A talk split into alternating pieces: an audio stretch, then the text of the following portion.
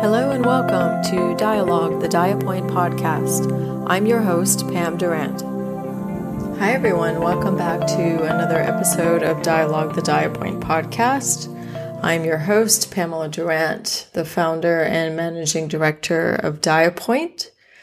I was a career healthcare manager and consultant, and I left the corporate world in 2016 to create a place for people touched by diabetes.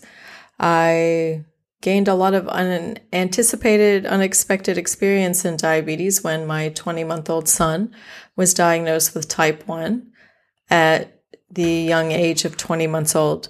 And that took me on a journey of learning that I could not have received anywhere else. And a lot of what we do at Diapoint is sharing information, sharing our learned experience, support others to get access to information and supplies and and also support other people to share their learned experience as well. And one of the things I did early on was because we love to travel and I found travel with diabetes was a whole new challenging experience that I had never expected before. So, several years ago, I created a travel with diabetes guide. And because spring break's coming up, and so many people actually, I think the week this episode airs, it's going to be spring break. And because so many people with diabetes travel and they find this incredibly challenging, I thought it might be good to review some of those notes and things that are super helpful if you're traveling and you have diabetes. And of course, it was a very, you know, now some people, this might be the first time you've traveled since COVID. Um, of course, you know, before we all needed our PCR tests and all these other things. So, all of that aside, if you have diabetes, there's still a lot of different things that you need to consider or if you care for someone with diabetes. And if you have a child that's been recently diagnosed, I understand the um, concern, or maybe you're afraid to travel or you're not sure what to expect. But it can be done and you will still have a wonderful time. It just requires a little more preparation. So please don't let diabetes stop you from traveling the more you learn about your child and their diabetes, or the more you learn about yourself in familiar and unfamiliar surroundings, then the more you'll enjoy where you are, no matter what you're doing, whether that's a social situation or if you travel to the other side of the world. So before you go, double check your destination where you're going. Of course, check for the usual things, the vaccines and things like that. But also, you might want to see if there's any additional things that you might need for your diabetes when you travel. We always carry a letter from our doctor that's signed and it lists all the um, medical supplies that will and medications that we have to travel with. That's really important. It's important to show that at the airport.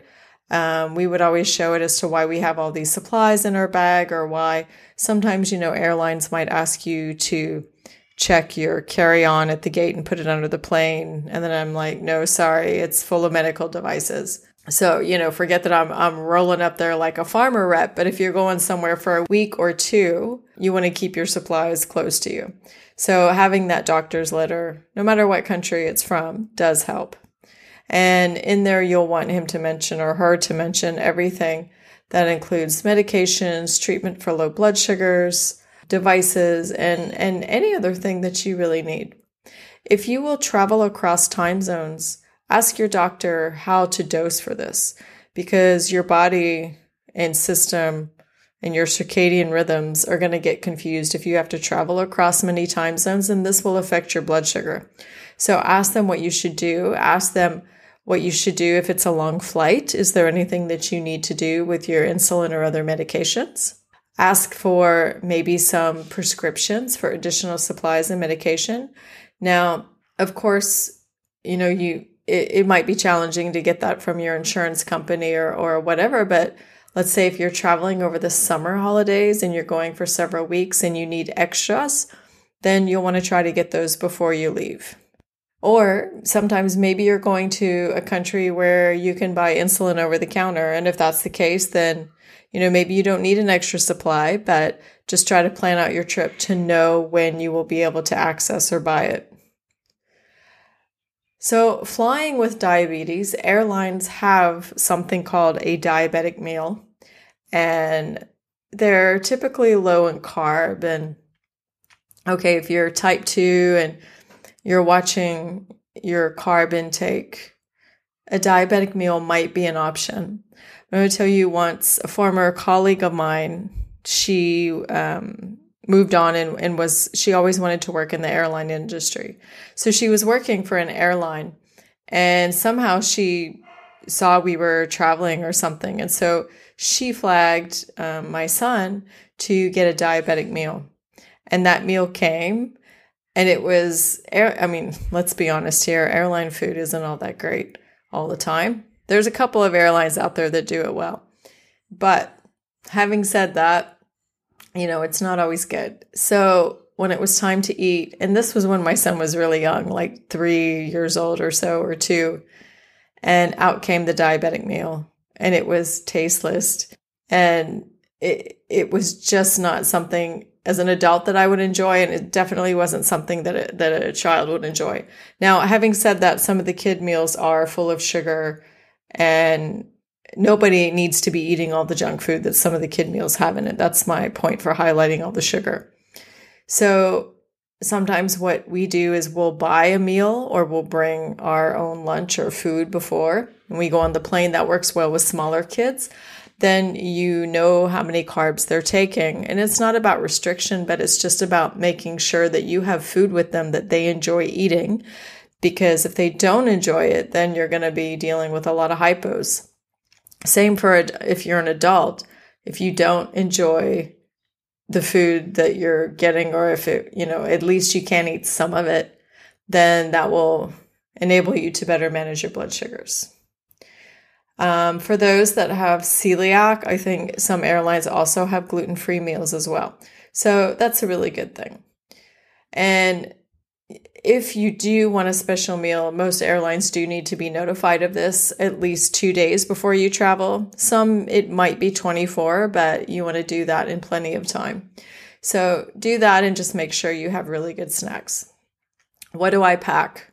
Huh, everything if you've been following me for a while, somewhere deep back in my social media, I have a picture of all the things that I have that, as we're preparing for a summer holiday. I don't put all the supplies in one piece of luggage because what if that luggage got lost? I spread them out across luggages. I'll put some in my luggage and some in my husband's luggage or some in my son's luggage but I carry the majority of the critical things that we need. I carry them on. Um, juice boxes are were kind of when he was younger a go to for treating low blood sugar. I would spread those out across different luggages, and then I would carry a few um, with us. But I'll talk about that in a few minutes because TSA that gets alarmed. Airport security gets alarmed at juice boxes. So I put extra snacks in our luggage as well, so that way let's say if we're flying, you arrive late at night and nothing's open, you can't get any food, then at least you have some food in your hotel room or wherever you're staying. In our carry on, at minimum, I suggest a doctor's letter, um, a list of emergency contacts just in case, especially if you're traveling by yourself, any health insurance paperwork that you might need, some kind of fast acting sugar to treat lows healthy snacks, as I mentioned before. If you're on a pump, you'll want to take extra infusion sets, reservoirs, batteries you're not supposed to have in the plane. So make sure you have a new battery in your insulin pump when you get on or that it's fully charged. And then you could always put extras in your luggage. I always bring at least two glucose meters and as extra one in case one gets lost or broken. And sometimes I may carry that on with me or I may not. Those, depending on where you're going, if it's, you know, a, a country with a lot of pharmacies, then you, you might be able to pick up one, but you might not. I bring a lot of extra test strips. I carry some with me and I also put some extras in the luggage. syringes, just in case if we use an insulin pump and if I ever had to draw insulin out of a reservoir or something, if there's a pump malfunction, and sometimes we've had to manually inject. So even though you hardly ever need it, you never know. Just throw a few extras in there. Or if you're, you know, if you're taking insulin with you, even if you're pumping, we have pens we take um, also the you know needles for the end in case we had to inject, but syringes have come in handy on a few occasions. Glucagon. You should always have glucagon with you, even if you're traveling or not. And I would not highly recommend to not put that in a luggage unless you have extra and but always have one with you whether it's injectable or inhalable glucagon, whatever kind you have, that is really critical to have when you travel. I have had to use it once when we traveled. Um, my son had a severe low, and I think it was just due to the time change and so many other factors involved in that. He was quite young, and I used the glucagon, and I was glad I had it with me. But it it wasn't while we were on an airplane or anything. It was after we got to our destination. Unfortunately, we were at a friend's house at the time. Ketone strips and a ketone testing kit. So, so if you're testing ketones with the urine, you'll want urine strips. If you have a glucose meter or some other meter that tests ketones, then you'll want to make sure you have all the supplies for that because that'll be super critical if you get sick or let's say if you did go into DKA and had to go to the hospital, it's very handy and helpful to have a ketone meter with you so that you can check your own ketones. Because, say, for example, what if you're traveling to a country and maybe there's not good English speakers there? And so trying to explain what ketones are to measure them. And then it may take 24 hours or so. One one hospital, and actually that was not when we traveled. One hospital once told me that it would take them 24 hours to get a ketone test back, which was quite alarming considering how urgent and emergent the situation can get. And I also carry other medications for my child and also myself. I would travel with you know, like a uh, like a paracetamol in case they get a headache or if you get a fever. So I bring other medications like that for fever and nausea. You can ask your doctor what is best and what to bring. I have some that I prefer and that work well for us, but please ask a qualified physician for any any medications or any supplies that you're going to get on the day of travel. If you're going to the airport early, airport security can take a long time. And especially if you have di- diabetic supplies, the bags are often searched sometimes. If you use juice to treat a low, security may not allow it, and then you get more search. So just make sure that you go soon enough to stand in line and, you know, potentially be randomly selected for a search, or maybe not so random if you have liquids like juice or something. I also ask my doctor um, in the letter that we carry to please write down the, you know, mention juice boxes as well that we travel with it, just in case. Sometimes it helps, sometimes it doesn't matter. Sometimes nobody even asks, but that's also not a bad thing. But also keep in mind that you might be able to purchase juice in the airport after you pass security. So if you listened to our last episode, you would have heard the story how I accidentally ordered way too many um, Smarties uh, candy from the US that we now use to treat lows, and it works really well when traveling because it's not a liquid. Um, so something like that is helpful. And then still, after we go through security, I'll pick up a juice just to, to have it on the plane next to us. If you use an insulin pump or continuous glucose monitor, please check with the pump company what to do about security checks. In most cases, they say they should not go through the x ray machines. And usually that's not an issue, but sometimes it is. And security is like, has never seen this device. They've never seen a continuous glucose monitor or a sensor, and it can look quite, you know, technical. So they'll stop and ask, and that can, you know, create some, um, what's the word I'm looking for? Some hesitations or some delays in your pass through security. So if they ask, uh, just stay calm.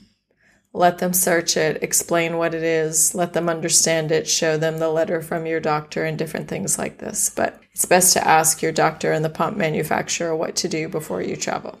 Like I said, if you're searched, just comply. It's annoying it's humiliating when everything in your bag is everywhere and it might take a long time. So that's why I say make sure you can try to get there early, especially if it's like a spring break or just after school because a lot of a lot of other people are traveling or if it's, you know, during a holiday.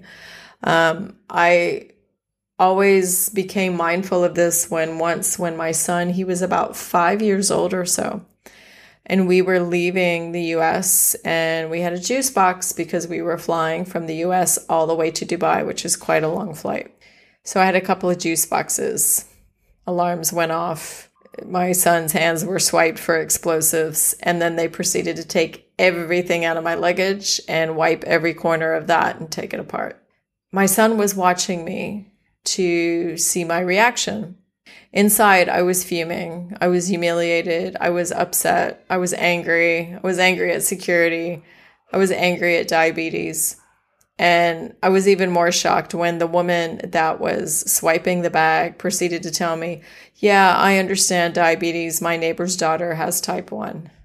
And I just, I, I couldn't say anything to her. I, because my son was watching my reaction, I didn't want to become outraged because I felt like if you know a little bit about type 1, then why are we going through this humiliating process of being searched? But it is what it is. It doesn't help. I've been in other airports in the world and there have been arguments because we, you know, didn't want to put sensors through the x ray machine.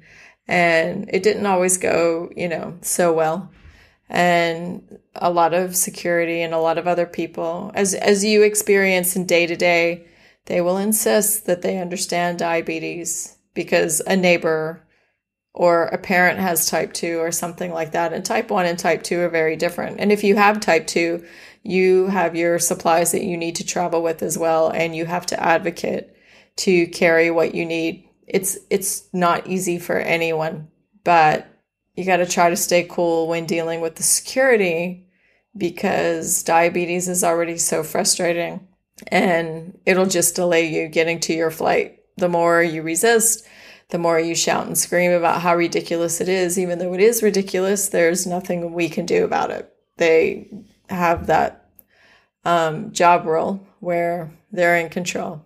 So let them search, let them see it all put it back in, and then get on with your holiday. Weather. Weather can affect blood sugar, just like medications. So, insulin that's been kept cold too long or stored at a warmer temperature will no longer be effective. So, insulin has a temperature range, it's on the box. So, make sure that you check it. Extreme temperature could also, from what I've read, cause your insulin pump to malfunction. Now, I'm not saying don't go skiing. But this is what I read in a manufacturer um, instructional brochure once. If you're going to go maybe um, climb some glaciers or something like that, you might want to ask. I've been told by doctors and others that if you're skiing, if you're using an insulin pump because it's inside your jacket and it's close to your body, that it should stay warm enough. But again, double check with your doctor if you have any questions. And a way to avoid having these blood sugar fluctuations is just continue to check your blood sugar as much as possible. You might want to check it a little more, especially in the first days of your trip as you get acclimated to where you are. Make sure that you stay hydrated during your trip. Drink a lot of water. Traveling dehydrates us. Um, flying dehydrates us. People with diabetes can be more sensitive to dehydration, and dehydration will affect your blood sugar. Um, I've also been told that it affects how well the insulin is absorbed by your body. And if you're using an, an, insulin pump, it's important to stay hydrated so that your insertion sites and everything are working okay. If you have neuropathy, take special care of your feet. Make sure you have comfortable shoes and they're broken in and watch closely for any cuts or blisters you get on your feet to make sure that you take care of those. If you're traveling in a place where you don't speak the language, then maybe get some keywords or phrases related to diabetes before you go. Look those up, write those down. If the word for insulin doesn't resemble anything like insulin, write it down so you have it handy just in case. Um, this can make a huge difference at maybe airport security or if you needed medical help or if you had to pick some things up from the pharmacy. And it's fun to learn a, another language too. So, you know, uh, those are just some of the basic things that I think about and suggest when traveling. And I think the biggest thing is just the packing. Packing in general, even for myself, I don't have diabetes. Packing in general can be tricky because you want to take enough, but you don't want to take too much. And throw diabetes in the mix, and it can get even trickier. So I think be prepared. Try, you know, don't I over prepare, so I always do bring backup supplies. But whatever you do, don't let diabetes stop you from doing something that you want to do or going somewhere you want to go or having an experience that you want to experience. Many people around the world travel successfully with diabetes, and you can too. And if you'd like to have this in a written form, if you go to our website, diapointme.com, or also diapointshop.com. On either of those sites, if you go to resources, and I'll also put the link in the show notes, you can download our free travel guide so that you have everything listed there for what you need and have a look at it. There's some other links in there, um, like a diabetes tra- insulin travel calculator. But again, talk to your physician about your insulin and things like that. There's links to products in the DiaPoint shop that we use when we travel. Those are very helpful, like different things to um, keep insulin cool and extra pump packs if you need, or other things to carry your diabetes supplies in. As always, we are here. If you have any questions about anything you heard today, please ask your doctor or your diabetes team. You're always welcome to send us an email at info at at info at diapointme.com. Reach out anytime. And if you are traveling for the spring break or any other holiday anytime soon, we'll have an Eid coming up after Ramadan. I wish you a wonderful, safe trip, and I hope you have a wonderful experience.